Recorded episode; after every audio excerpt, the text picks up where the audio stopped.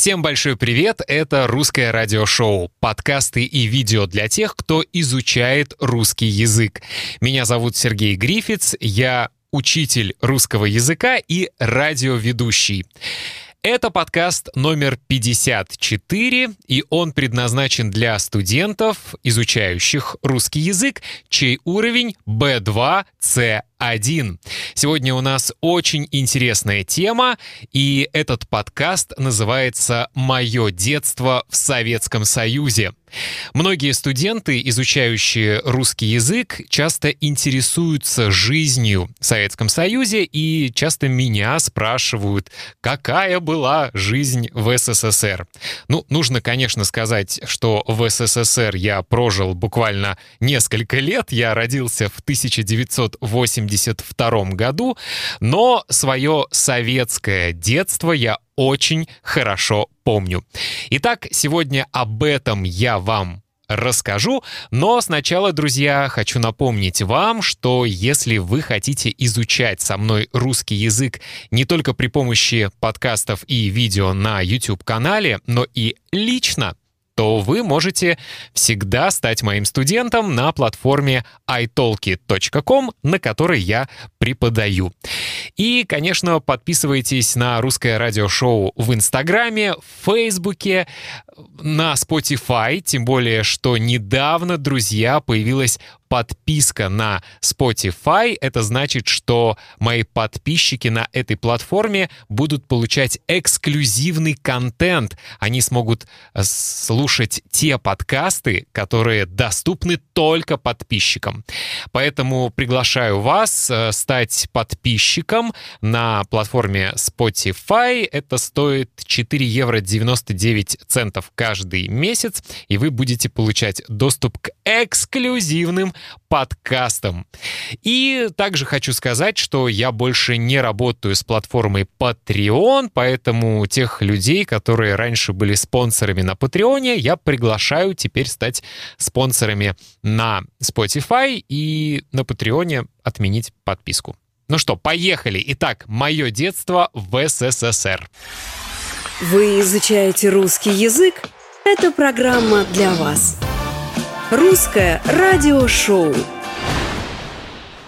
Как я уже сказал, я родился в 1982 году. Именно в этом году умер Леонид Брежнев.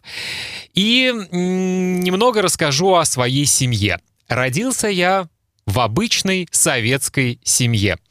Мой папа моряк, он всю свою жизнь ходил в море. Моя мама диспетчер в государственной строительной компании. Жили мы в маленькой квартире, хотя назвать квартирой то место, в котором мы жили, очень трудно. Это было общежитие, может быть, вы знаете, что это такое.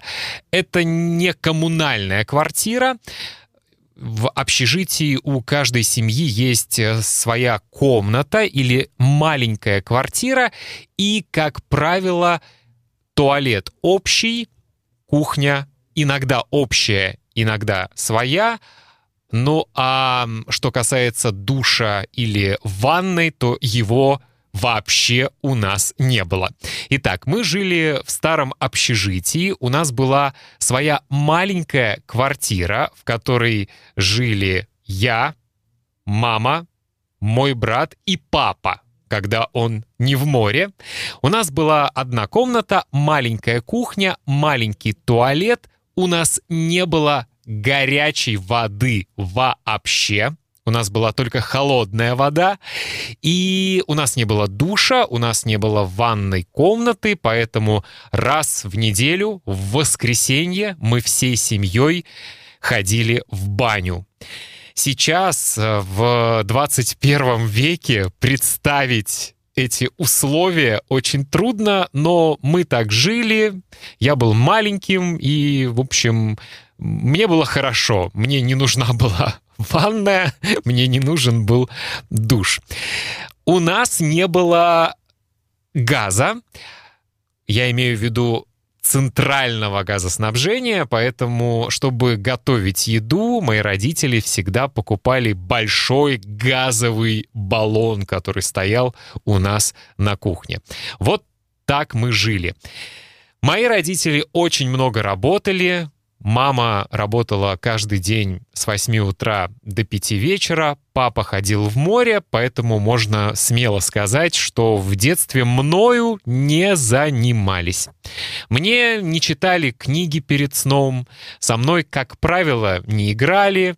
Я был достаточно одиноким ребенком, который играл с друзьями во дворе и, в общем, так проходило мое детство. Конечно же, чтобы моя мама смогла после моего рождения как можно быстрее вернуться на работу, меня решили отдать в детский сад. В государственный детский сад. Я вспоминаю свой детский сад с удовольствием. У меня были очень хорошие воспитательницы. Э, у меня были очень хорошие группы в которых э, я был, и в детском саду я был настоящим артистом. Меня все очень любили, потому что я всегда пел песни, участвовал в концертах, играл в детском театре и так далее. Правда, один был минус, одно неприятное воспоминание.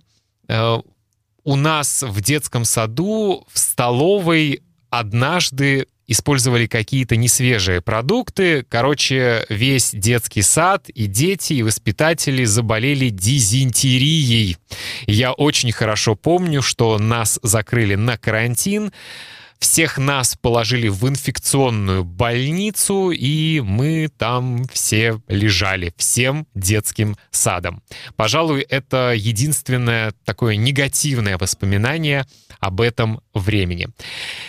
Потом началась школа, и о школе я не очень люблю вспоминать. Ну, собственно, школа моя пришлась на конец 80-х и на 90-е годы, поэтому можно сказать, что в советской школе я учился только а, первые три класса, три года.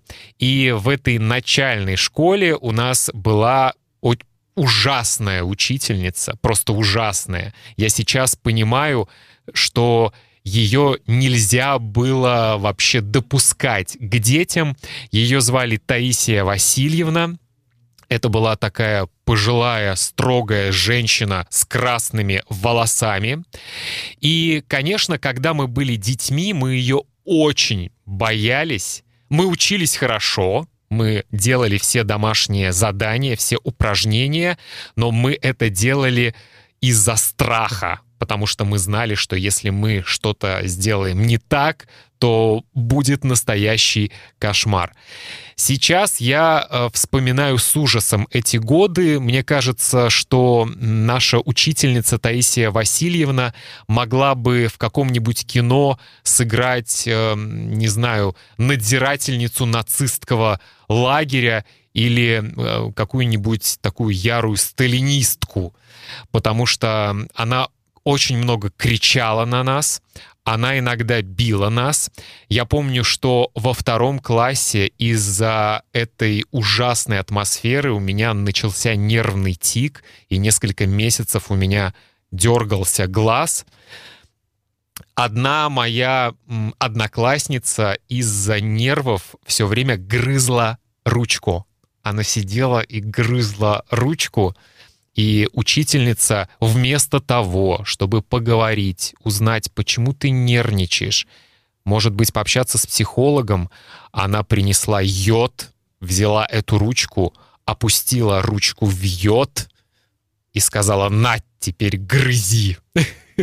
Короче, у меня была ужасная учительница. И эм, говоря об этом советском периоде в моей начальной школе, э, хочу сказать, что я не был пионером, потому что я был слишком маленьким, но я был октябренком. Как вы знаете, в Советском Союзе была такая градация. Сначала были октябрята, это э, маленькие пионеры, потом пионеры, потом комсомольцы. Ну, в общем, пропаганда работала с детства, и у всех у нас, у октябрят, были значки, конечно же, с Лениным. Да, вот такой значок с Лениным, с маленьким Лениным, с ребенком Лениным. Я очень э, хорошо помню, что в конце первого класса мы делали общую фотографию, и в день съемки я забыл этот значок, и моя учительница сказала, «Сережа, тебя не будет на фотографии без значка с Лениным». И я в слезах, в соплях бежал домой за этим значком, который единственный раз в жизни забыл дома. Вот такая прекрасная, в кавычках, атмосфера была в моей советской начальной школе. Вообще, что касается того времени, я очень хорошо помню, что Ленин был везде. Его портрет был в классе, все маленькие тексты для детей были о Ленине, какой он замечательный. Его все называли «дедушка Ленин», и я в детстве свято верил, что, может быть, действительно это такой добрый Дед Мороз, который приносит подарки, любит всех детей, потому что мы читали истории о том, как Ленин встречался с детьми, как он делал им подарки на Новый год.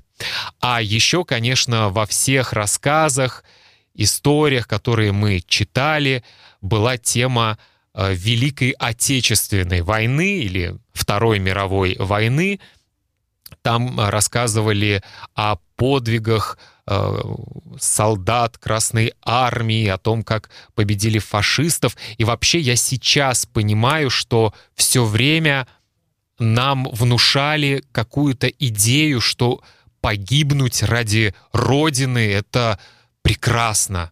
То есть такое ощущение, что нас готовили к тому, чтобы в один день отправиться на войну и погибнуть ради своей страны. Это очень почетно.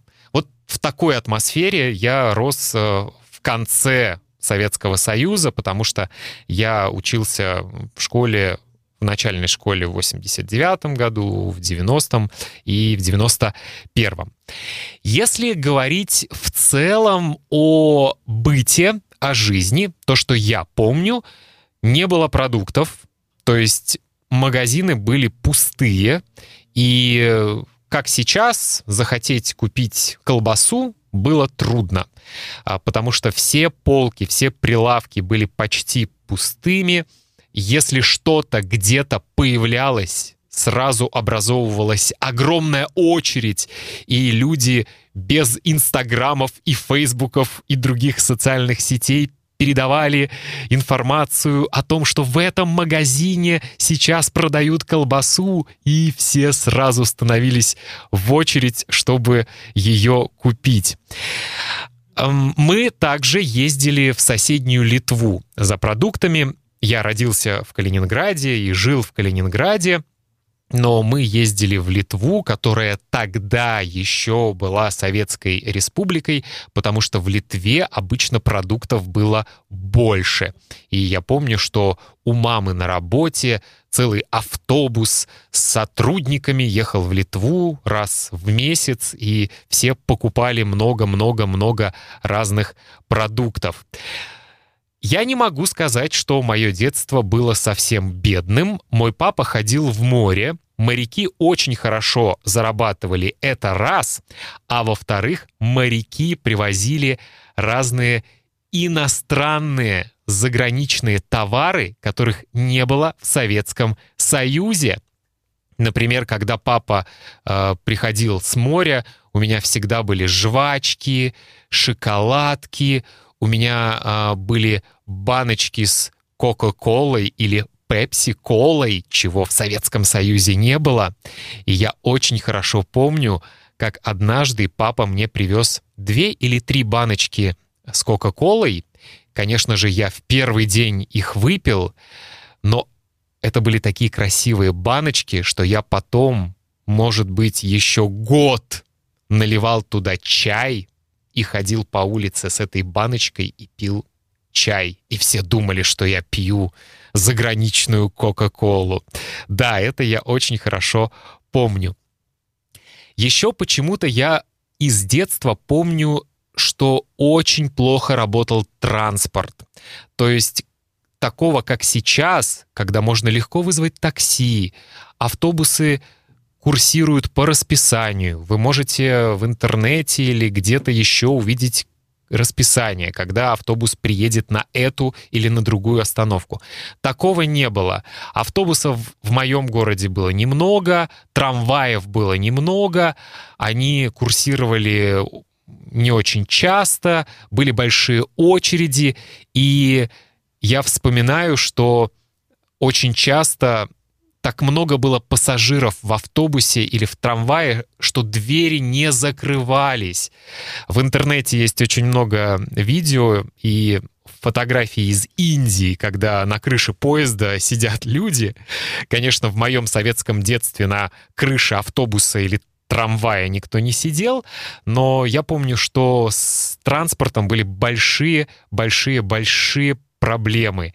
И если вам нужно было из одной части города поехать в другую часть, это был настоящий квест, настоящий челлендж, потому что на это могло уйти очень много времени.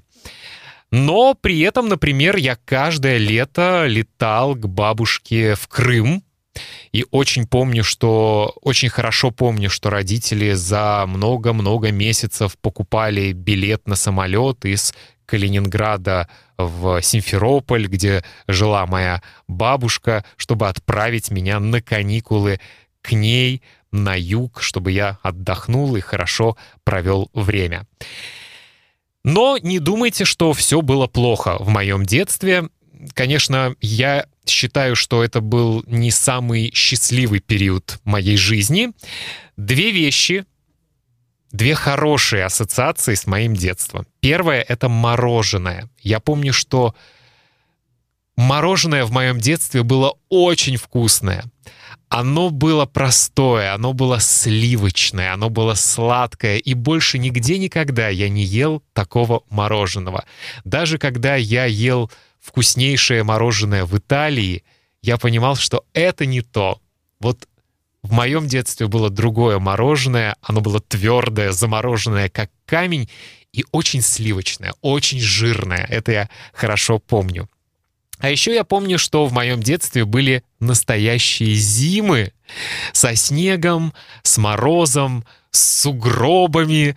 И, конечно, этого тоже мне не хватает, потому что я давно не помню, чтобы я видел такие большие падающие хлопья снега, снежинки, и машин было не так много, поэтому не было много грязи на улице. Снег был очень долго белым, он долго оставался белым. Вот такие воспоминания о моем детстве в Советском Союзе. Я думаю, что эта тема очень большая, и я мог бы еще рассказать, э, чем мы занимались в свободное время без айфонов и других гаджетов, которых, конечно, не было. А что мы ели, что мы пили, куда мы ходили, потому что ресторанов, в общем, тоже не было, или их было очень мало, и попасть туда было просто невозможно моим родителям. Так что, друзья, пишите свои вопросы, я с удовольствием еще что-нибудь вспомню и вам расскажу. Напомню, что это был эпизод номер 54 э, русского радиошоу для уровня B2C1 я призываю вас скачать PDF-файл с полной транскрипцией этого выпуска, а, чтобы не только пассивно слушать, но и читать текст, находить новые слова и фразы, и несколько раз, слушая этот подкаст, потом автоматически запоминать эти слова и фразы. На сегодня все. Я Сергей Грифиц. Подписывайтесь на меня в Инстаграме, в Фейсбуке. Становитесь моим платным подписчиком на Spotify, чтобы а, получать эксклюзивные подкасты.